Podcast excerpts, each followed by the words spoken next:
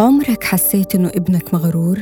بتعرف إنه الغرور ما بيطور شخصية الطفل ولا علاقاته الاجتماعية؟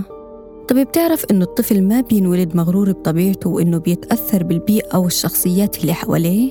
وإنه بيتشكل الغرور في حب الطفل للظهور ومقارنة إمكانياته وإنجازاته مع الآخرين؟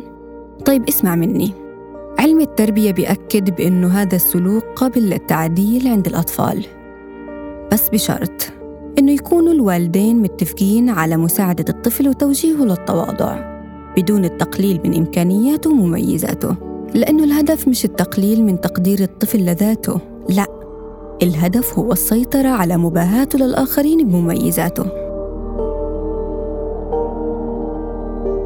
طيب السؤال هان، كيف ممكن أعالج سلوك الغرور عند طفلي؟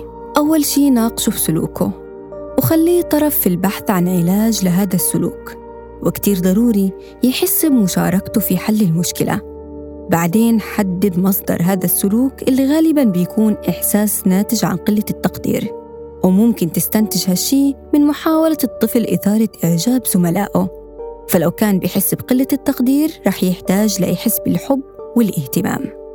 حاول تشرح له عواقب سلوكه عليه وعلى الآخرين، وانتبه ركز على بناء شخصيته مش على إنجازاته، لهيك وجه اهتمامك في المدح على طيبته وإحسانه للآخرين، وكمان شجعه على الاعتراف بمميزات أصدقائه وإنجازاتهم وصفاتهم الإيجابية، وعوده على تقدير الآخرين، وازرع فيه قيم التواضع والتسامح، وقدر أي تغيير إيجابي في شخصيته، وعند اللزوم بين مميزاتك لحتى يتأكد طفلك إنه إمكانياته محدودة، وتأكد إنه التعامل مع الطفل المغرور وتعديل سلوكه ممكن يكون سهل جداً، وتذكر إنه بيعتمد لحد كبير على طبيعة علاقتك معه، فدايماً خلي طفلك مشارك في عملية التغيير.